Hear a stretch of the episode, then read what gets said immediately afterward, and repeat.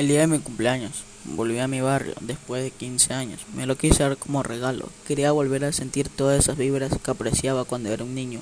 Mostrando docilidad, circulé en el camino estrecho que iba más rápido hacia mi escuela, donde volví a ver a todos mis amigos después de tanto tiempo.